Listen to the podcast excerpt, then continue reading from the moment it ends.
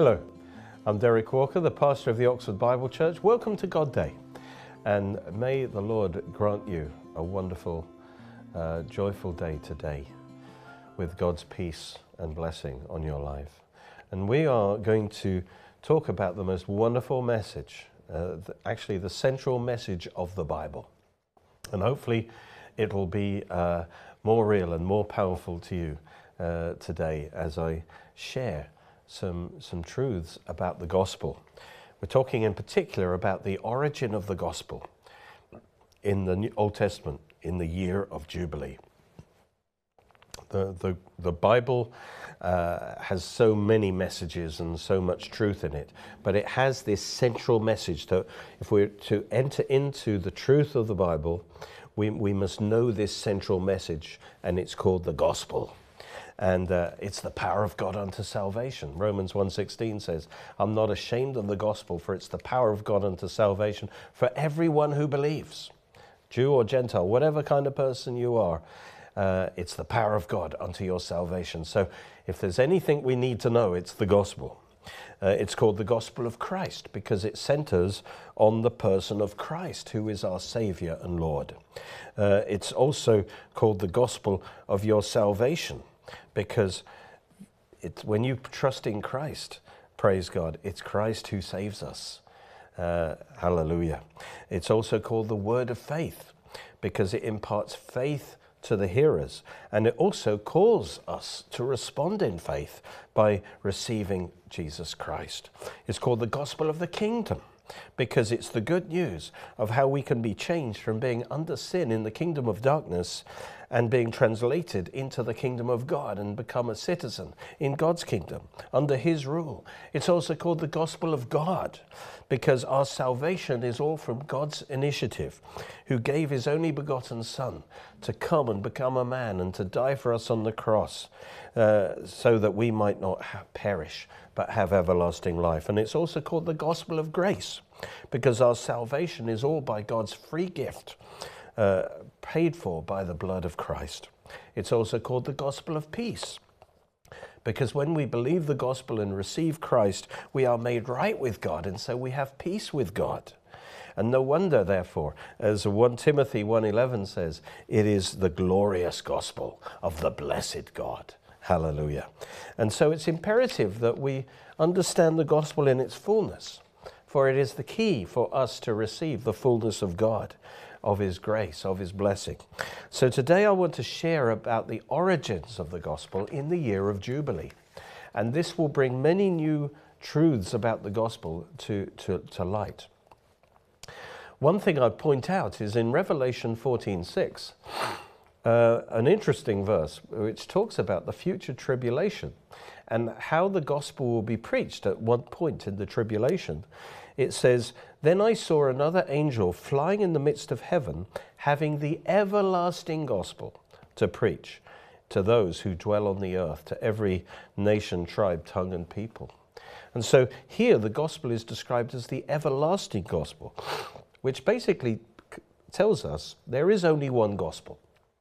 Throughout all generations, there is essentially one gospel.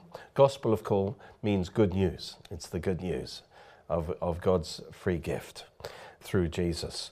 But there is only one gospel, and so the gospel that we preach should agree with the gospel that Jesus preached. Um, and indeed, in Mark 1 1, we're told the beginning of the gospel of Jesus Christ, the Son of God. And so the gospel actually began with Jesus and his ministry. And so, if we want to know what the gospel is in its essence, we need to begin with Jesus and what he preached. Matthew 4 23 says, Jesus went about all Galilee, teaching in their synagogues, preaching the gospel of the kingdom and healing all kinds of sickness. And so there is just the gospel of the kingdom. And then in Mark 1, it gives us a bit more detail. It says, After John was put in prison, verse 14, Jesus came into Galilee preaching the gospel of the kingdom of God and saying, The time is fulfilled and the kingdom of God is at hand. So there's some extra detail there. Repent and believe the gospel. So here we see two things. First of all, that the gospel of message is a now message. The time is fulfilled. It's right now. The kingdom of God is at hand. And remember what the kingdom of God is. It's, as, as, Romans 14, 17 says, the kingdom of God is righteousness, peace, and joy in the Holy Spirit. In other words, he's saying the kingdom of God is at hand. It's within reach for you to receive. There's forgiveness of sins is at hand. Believe the gospel and receive forgiveness. Peace, joy, blessing, everything really uh, of God's blessing is at hand. Healing is at hand. That's the good news. You see, it's free. It's a free gift and it's given to you, and now it's at hand for you to receive. And then it calls for our response. It says, Repent. Repent of your unbelief, repent of your rebellion against God, going your own way, turn to God and receive and believe the gospel and receive God's forgiveness and blessing. Well, the gospel is also mentioned in Matthew 26, where a woman, verse 7, comes in with an alabaster flask of very costly, fragrant oil. She pours it on Jesus, uh, and uh, he is. Uh, he actually receives that as a true act of worship. And then he says in verse 13, Assuredly I say to you, wherever this gospel is preached in all the world, what this woman has done will also be told as a memorial to her. Now, notice he says, This gospel, this gospel that Jesus preached, will be preached in the whole world. That's talking about the church age. It's the same gospel. But why did he want her um, act of worship to be connected to the gospel? And there's only one possible reason, really, and that is that giving of the heart, the giving of the worship that that woman did in response to Jesus is the required and desired response to the gospel. That's the response God wants the gospel to produce in your heart, that you will respond by giving your heart to Jesus and you will worship Jesus as your God. Then the gospel has had its work in your heart. Then Mark 16, 15, he said, Go into all the world and preach the gospel. Not another gospel, the same gospel that Jesus and his disciples had been preaching for three years. So there's only one gospel. Mark, Matthew 24, 14 says, This gospel, this same gospel of the kingdom, will be preached in all the world as a witness to all nations, and then the end will come. So, all the, t- all the way until the second coming, this same gospel is going to be preached. Praise God. So, to find out more about what was the gospel Jesus preached, we need to go to Luke chapter 4, because that's the one place where we're told a, a lot more about what this gospel actually was. And this is uh, in Luke 4:16 when he went to his hometown of Nazareth, where he'd been brought up, and it says, as his custom was, uh, he went to the synagogue on the Sabbath day and stood up to read, and it should be our custom to gather with the people of God in, in public worship. And then it says, He was handed the book of the prophet Isaiah, and when he had opened the book, he found the place where it was written. And then he started reading. Where he's reading from is what we would call Isaiah chapter 61. And it's a prophecy of the Messiah. And he read it and he says, The Spirit of the Lord is upon me because he's anointed me to preach the gospel to the poor, or good tidings to the poor, good news to the poor. Now, here we know he's preaching the gospel because he's using this scripture that talks about the gospel, and later on he's going to say, Today this is fulfilled in your ears. So he's talking about the gospel. But as soon as he says the gospel or good news to the poor, they all knew what he was talking about. He was talking about the year of Jubilee. That was the, the event encoded in the Old Testament which, which, in, which carried this concept of good news to the poor. It was a proclamation to the poor that God's favor is upon you. And we'll see this. And then he describes different, there are different ways we can be poor financial poverty, emotional poverty, physical po- poverty in our bodies, you know, spiritual poverty in our relationship with God. There's so many areas of poverty because ultimately man has sinned and he's opened the door to the curse. Um, and so the, these, he's talking about different areas of poverty. He has sent me to heal the brokenhearted, emotional poverty, to proclaim liberty to the captives, especially captives of sin and bad habits, recovering of sight to the blind, yes, spiritual blindness, spiritual darkness, as well as physical. To set at liberty those who are oppressed, that's oppression from the powers of darkness. See, it's describing all the areas of poverty, but now the Messiah is prophesied that he is coming and he is bringing the gospel, which is God's antidote to all these negative things. The good news of the gospel will be preached by the Messiah who has been sent by the Lord and anointed by him with the power of the Holy Spirit to set us free from, from these things. And then he summarizes it in verse 19 by saying, to proclaim the acceptable year of the Lord. And there's the absolute confirmation that what he is talking about is the year of Jubilee. It's called the acceptable year of the Lord, or the year of the Lord's favor, the year of God's grace. And this is saying, actually, very plainly, that the gospel, the good news to the poor, is the same thing as the acceptable year of the Lord. It's the fulfillment of the year of Jubilee. And it's good news to the poor. It's offering a new start. It's offering forgiveness from the past and freedom from captivity. All of these things was in Jubilee. And so Isaiah 61 predicted that the Messiah would fulfill the, the picture, the type of the year of Jubilee, and bring salvation and liberty forgiveness to all mankind. That's what Isaiah was saying. And then it says in Luke 4 that Jesus closed the book, gave it back to the attendant, sat down, all the eyes were fixed on him, and he began to say to them, in other words, this is the summary of his message Today, this scripture, Isaiah 61, is fulfilled in your hearing. Now, this tells us that he was preaching the gospel, all right? Today, right now, it's fulfilled. In other words, I'm the Messiah. The Spirit of the Lord's upon me. The power of God's on me to set you free right now. You can be forgiven of your sins. You can have the blessing of God. You can have the peace of God. You can have the healing of God. That God sent me and His Spirit is on me now to set you free. It, it is the year of Jubilee. It's the acceptable year of the Lord. Jesus was preaching the gospel, you see. So to understand this, Let's go back to Leviticus chapter 25, where we're told about the year of Jubilee. And, and this gives us the template, the blueprint for what for the gospel. It says, You will count seven Sabbaths of years, verse 8, for yourselves, seven times seven years, and this shall be, of course, 49 years.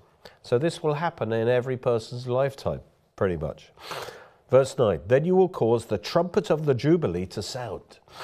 Now, Jubilee means the blast of the ram's horn, the blast of the shofar. And so the meaning of Jubilee is that it is a proclamation, a proclamation of good news. And it says it's to be sounded on the tenth day of the seventh month on the day of atonement. And you'll make the trumpet to sound throughout the land. And then you will consecrate the fiftieth year and proclaim liberty throughout all the land to all the inhabitants. It will be a jubilee for you, and each of you shall return to his possession. Each of you will return to his family in this year of jubilee. Verse 13 says, You each of you. So it's the message is for everyone, and you can return to your lost possessions. In the year of Jubilee, verse 28, it shall be released. Your, your inheritance will be released to you, and he shall return to his possession.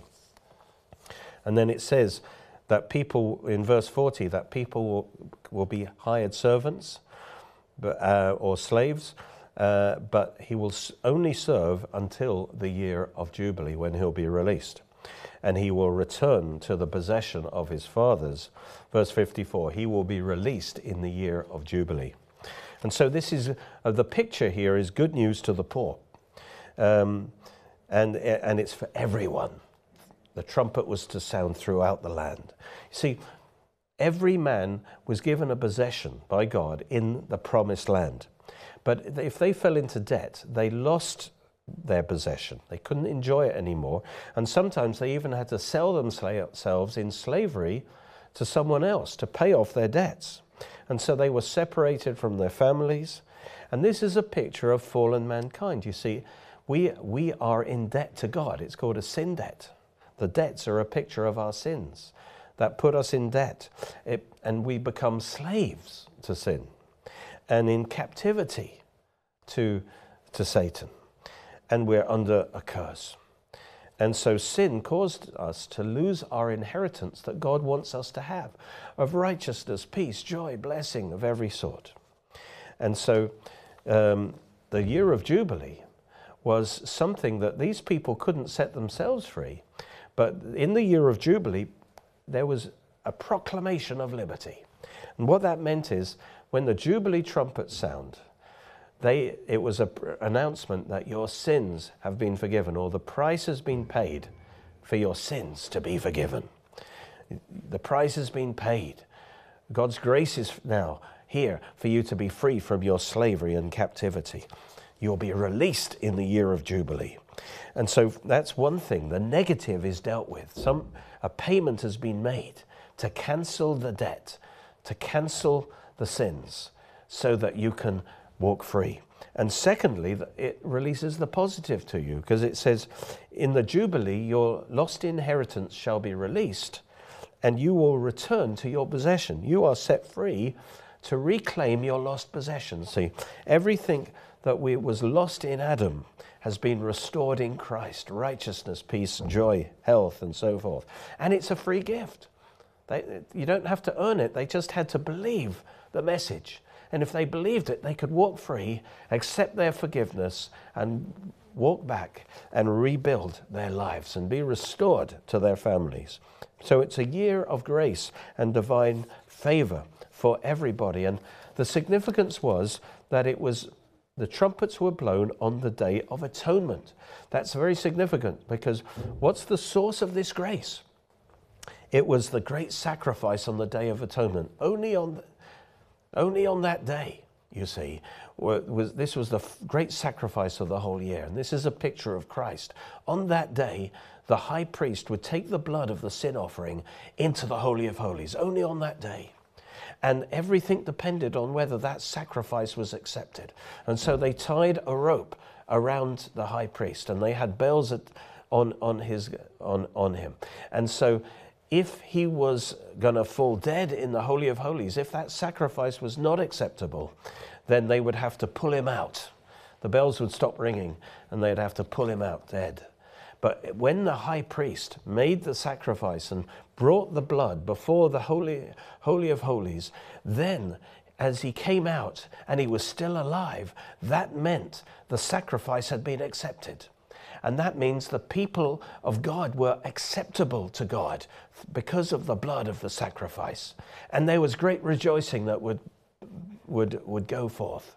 And then people would go throughout the land saying, The sacrifice has been accepted. We are under the forgiveness and the grace of God. And so this happened in full on the year of Jubilee. The high priest would then command the Jubilee trumpeters and the heralds to go to every village and blow the shofar and say, It's the year of Jubilee. And uh, praise God. And then, as soon as people heard the message, then they started blowing their own shofar. And before you know it, there was, the shofar was sounding throughout the land. And everyone who accepted that message, believed it, they could immediately accept the cancellation of their debts and they could go free and reclaim their lost piece of inheritance in the promised land. And they could be reunited to their families and their broken hearts could be restored. And this is all a picture of what God would accomplish through the coming Messiah. You see, because man had lost his possessions in Adam, his righteousness, and his blessing with God. And he came into captivity and spiritual blindness and uh, into the kingdom of darkness. He couldn't set himself free. But God promised, and this is the Isaiah 61 promise. He says, I am going to send the Messiah. That means the anointed one. He's anointed with the Holy Spirit, and he will fulfill the day of atonement. He will make a sacrifice for sins, and that's going to purchase man's salvation and his lost possessions, and that so that they can be released back to him. And that's was in Isaiah 53 was the great sacrifice, and then Isaiah 61 is the proclamation. And, and actually, Isaiah 61 predicted that the Messiah himself would be the first one to initiate the proclamation in preaching the gospel, the good news. Hallelujah. And, and so, Isaiah 61, again, he says, The Spirit of the Lord's upon me because he's anointed me to preach good news to the poor. Praise God liberty to the captives, to proclaim the acceptable year of the Lord. And it goes on about saying, uh, be- you know, how the Lord will give beauty for ashes, the oil of joy for mourning, the garment of praise for the spirit of heaviness. That they might be called the trees of righteousness, the planting of the Lord, that He might be glorified. That's talking about the new birth, that we, were, we are become like trees planted in the Lord, new creations, and uh, giving glory to God. And then it talks about them, they can rebuild the broken down ruin of their life. And the whole passage talks about great rejoicing because he has covered me, verse 10, with a robe of righteousness. Hallelujah. And so this was fulfilled. When Jesus in Luke 4 said, The Spirit of the Lord is upon me, he was saying, I am the Messiah. I have come to fulfill Jubilee. And I've begun to do that by preaching the Jubilee message that God's grace and favor is now being made freely available to mankind on the basis of the sacrifice. And of course, he, w- he hadn't made that sacrifice yet. And so the gospel only came into its fullness after Jesus died and rose again. But he, he brought in the Jubilee through even in his ministry and demonstrated the grace of God to forgive and to heal and to deliver from demonic power. Praise God. And so the gospel is nothing more or less than the, year, the fulfillment of Jubilee. It's a now message. He's saying, Salvation is here for you now. If you believe the message and turn to God, you can receive your forgiveness and you can be restored in your life. It's a now message. As Jesus said, today it's fulfilled in your hearing. Well, how did Jesus bring the Jubilee to, to fulfillment? He was the great high priest and he shed his blood as the great sin offering. And then he, in his resurrection and ascension, he ascended into the holy of holies with his own blood. And that's Hebrews 9:12. He entered the most holy place once for all, having obtained eternal redemption. And Jesus did that on the morning of the resurrection. Remember, he said to Mary Magdalene in John 20, 17, he said, I am ascending to my Father and your Father. He was taking the blood into the heavenly Holy of Holies. And, and that's why he said, you, you can't touch me, Mary. But later on, he, he let the disciples t- touch him. And then it says, he appeared alive again, out from the Holy of Holies. And what did he tell his disciples? He told them, Go, preach the gospel to every nation, Mark 16. He says, I, I empower you by the Holy Spirit, and you'll be my witnesses to the ends of the earth. In other words, this is the high priest alive out of the Holy of Holies and now sending forth the Jubilee trumpeters to the ends of the earth. And we are his Jubilee trumpeters. We're meant to blow the shofar of the gospel. Praise God. We're meant to declare good news to the poor. If you are poor before God, you're poor spiritually. You need the forgiveness of sins. You're in sin debt to God. Christ has provided the sacrifice for your sins. And now you can, if you believe the message, you can be forgiven of your sins and you can receive now the inheritance uh, of abundant life that God has for you. Praise God. And so this is when he released the, the gospel to be preached, not just in Israel, but to the whole world, throughout the whole earth. Praise God, the gospel is being preached not just to the Jews, but to, to, the Gentiles. What was the Jubilee message? It basically was based on the atonement. What they would preach was the, the great atonement has been made, the sacrifice has been accepted, your freedom has been purchased now, your inheritance has been purchased, you are redeemed from your sin. God has done it all for you. And the high priest has risen again, as it were. He's appeared alive, as it were, from the dead. And now he offers you forgiveness. He, um, God offers you eternal life. It's, it's the acceptable year of the Lord. If you will just accept what he's done, you will be accepted by God. Hallelujah. And so the Jubilee starts in Leviticus 25. It gives the picture of salvation, but it's only a picture of the greater Jubilee that the Messiah would bring in. That's Isaiah 61. And then Jesus came in Luke 4 and began to proclaim the year of Jubilee, saying, I am the Messiah. I've come to bring the Jubilee to fulfillment. And then finally, he fulfilled it by becoming the final sacrifice. And by as being the high priest, he showed himself alive from the dead. And now he released his Jubilee trumpeters, that's us, to preach the gospel to the ends of the earth. And as we do so, the Spirit of the Lord will be upon us and he will anoint us.